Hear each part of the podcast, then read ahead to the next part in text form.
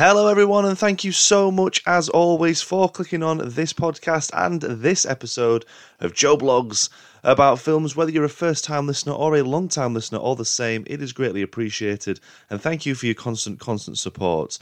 Lovely aesthetics, impressive flair and symmetry, a huge ensemble cast. It can only mean one thing there's a new Wes Anderson film in town and hitting screens. Now, obviously, Wes Anderson isn't everyone's cup of tea, and even I'll admit, I'm not like the biggest and loudest fan of his work. There are things that he's released that I absolutely adore, such as the Grand Budapest Hotel, Isle of Dogs, and my personal favourite, Fantastic Mr. Fox. But I can take or leave Wes Anderson's material, but I will always head to check his work out because it's almost like an event, really, isn't it? Uh, plus, as well, that my wife is a huge fan, so if we don't go see his work, then heads will heads will roll. Um, it doesn't feel like too long ago that the French Dispatch was like finally released to audiences because I believe that was 2021. Obviously, COVID and everything had a huge impact in that being well, and many films been delayed. That one, The French Dispatch, being one of them. But Anderson has such a great turnaround um, for developing, making, and releasing his films that we as audiences don't have to wait too long before we're heading back into the ridiculously wonderful mind of his. Now, the latest release, Asteroid City, is probably Wes Anderson at his most Wesy self, so to speak. It has everything you would expect from his work and then some. And it'd be very easy for me to say, you know, you'll not see anything like this at the cinema because you won't until you go see the next Wes Anderson film. Like his voice in cinema is something super unique that you have to just praise him for it. And as much as the TikTokers of the world want to think they can replicate and emulate that style and cinematography, um, you're never going to do it. You're never ever going to be Wes Anderson. So stop doing it. You're not as cool as you think.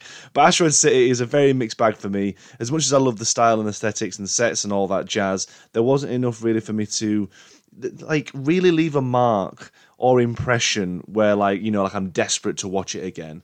But it still has its moments, and you know we're going to talk about it on this podcast. And before we do any further, the pod is available on, on Apple, Spotify, and Google Podcasts, as to RSS.com, all that jazz. Give us a like and a follow. Jump onto Facebook and Instagram, search Joe Blogs About Film. Hit like and follow on there too. Don't forget to hit notification on your streaming site where you're listening to the podcast from. That'd be awesome if you can leave a review finally, also. So, Asteroid City, photographer Augie Steenbeck and his children make a stop in the remote desert town of Asteroid City, population 87, to repair his car. Whilst there, he encounters some unusual characters and has a brief brush with life from another world. Now, along for the ride in this latest Wes Anderson film is Jason Schwartzman, Scarlett Johansson, Tom Hanks, Jeffrey Wright, Tilda Swinton, Bryan Cranston, Edward Norton, Adrien Brody, Liev Schreiber, Hope Davis, Stephen Park, Rupert Friend, Maya Hawke, Steve Carell, Matt Dillon, Hong Chau, Willem Dafoe, Margot Robbie, Tony Revolori, Jake Ryan, and Jeff Goldblum. That's just a name. If you, believe that's naming everyone. Let's be honest, but I'm, I'm probably not going to be able to go over all of the performances as some are very minor and they're not really all memorable. Like they're just some nice cameos, basically. Really, I mean, a lot of those names in there are just nice cameos. There's even a Jarvis Cocker cameo in there that I absolutely missed. Apparently, he's one of the cowboys that are in there. So when you're watching those sequences, make sure you keep an eye out for Jarvis Cocker. But I absolutely missed him. So yeah, but the leads, Jason Schwartzman and Scarlett Johansson, I thought were really good. They were like, yeah, obviously the stars of the show, but they really, really were great. Uh, I'm going to stick with a few things that I liked first about this, and Schwartzman and Johansson were really the ones driving and pushing this film forward. On one hand, you have Schwartzman, a war photographer that is wrapped in grief and trying to help his family as best as he can with this recent loss, and on the other, you have Johansson, who is an actress that is so devoted to her craft that her marriages have suffered and broken down due to this there are a few characters as well dealing with that theme of loss as well, but none more so than these two leads. And it's those back and forths, like, and the relationship that blossoms whilst they're staying at the motel within Asteroid City that really gives the viewer a good dive into these characters and where they are right now. As much as, well, I say, as much as you can do with a Wes Anderson film, because that's the thing, isn't it, with these films? We're so used to Wes Anderson that he, like, he makes these characters almost empty that there's nothing really behind the eyes almost. It's like the characters are just puppets and they're just being strung along and played by Wes Anderson in this wacky world of his. Like this at times works so well in the film's favour and you get some extraordinary sequences and laughs, you know, from those empty performances to air quote.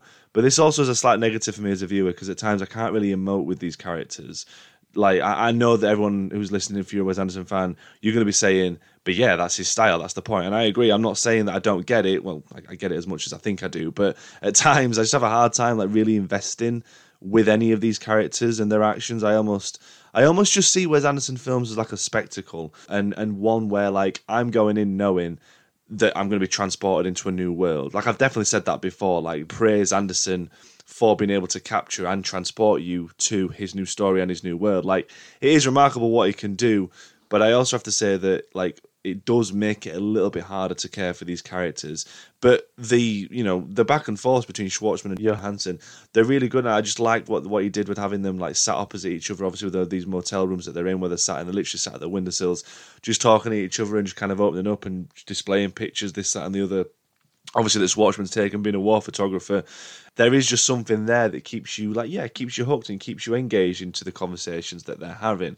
But the character's journeys are one that I do love in most films, and if I can't get that or take that away from the film, that's when I start to lose interest. Now, don't get me wrong, there is interest and intrigue to the story and Asteroid City itself, but not near enough, you know, to some of his other work. Um, I know the film is laced with meta points and commentary and all that, but I did find myself just in and out of the film. I will talk a little bit more about those outs in a second, you know, but the most positive parts of the film um, involve the sets and, of course, the cinematography. You know, this looks absolutely gorgeous. And again, being able to blend, you know, live action and models together is something I, I find truly fascinating. There are a few like real highs for this, such as the train sequence at the beginning. I thought that was really great. I really loved the whole set as well of the city, and in particular the motel itself, which is run by a very humorous and quick Steve Carell. Though I did kind of I did feel there was some Michael Scott in there that were coming out, like moments of Michael Scott. Like no complaints. Loved every minute of him on screen. But I was like, oh, that's a very that's a very Michael Scott line or very like Michael Scott delivery. Um again though, really not going to complain because I bloody love that character. And I also sorry, really love the use of the spaceship and the alien that pops up in this film. Now this was this was such a big laugh in the screen that I was in. This like Play-Doh stop motion alien just descends, picks the asteroid up, and it's absolutely fantastic. A very simple but effective moment that was a huge highlight in this tale really in this film I, I, really did like that that moment like was it's it's mad kind of pinpointing and picking that moment as such a high when you've got such these like grand performers that are in this film I'm there talking about a a Play-Doh alien, which looked amazing.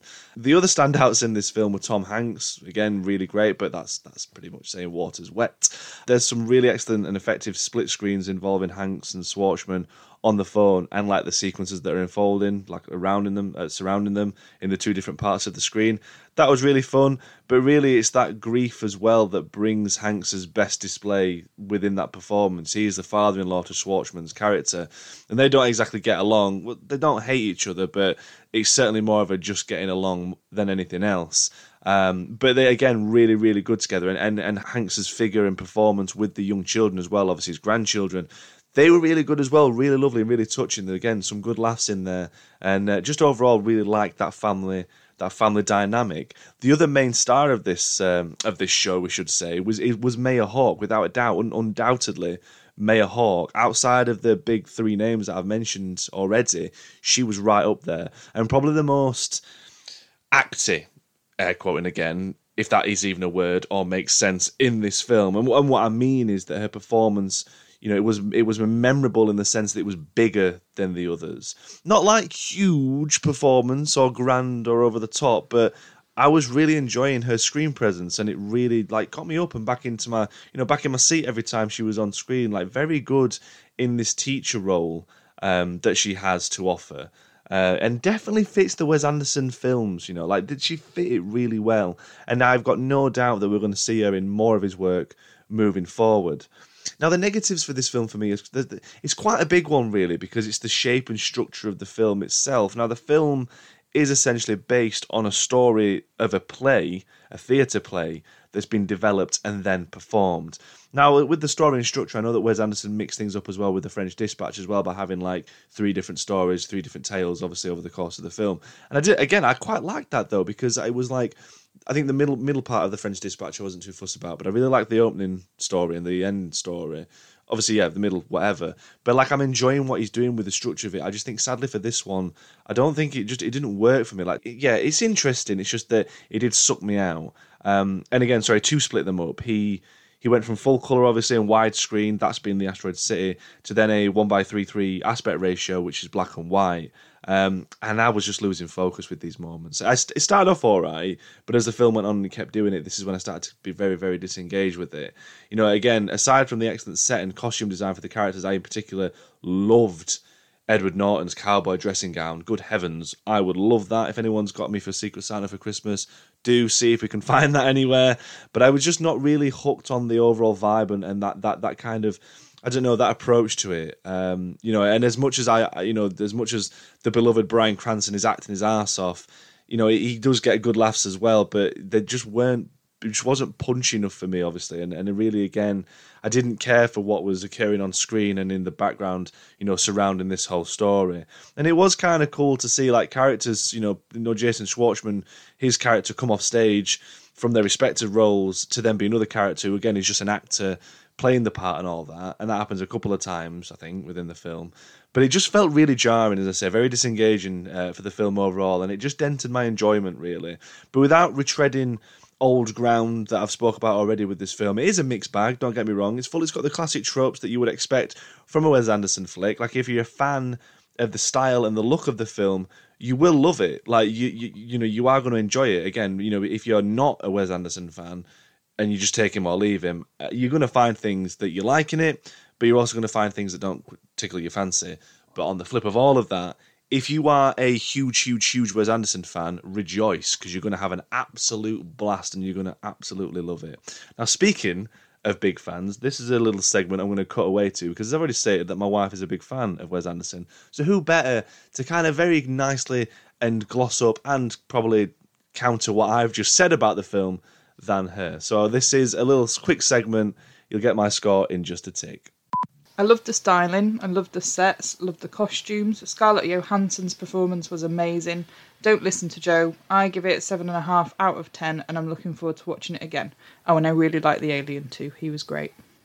So yeah, for me though, on the back of that, this is a six out of ten film. Again, I know I haven't covered every actor that is in the film or anything. The very small, minor roles or whatever there's just some great performances in there in this such huge cast, but some do sadly get overshadowed. But like I stated a couple of times already, I love the style, the symmetry, all that that Wes Anderson brings with the film. I love going into these worlds.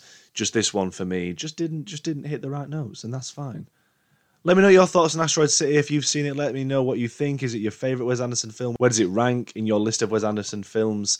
Uh, yeah, do keep in touch with the socials. Thank you as always for listening. Until the next episode, take care.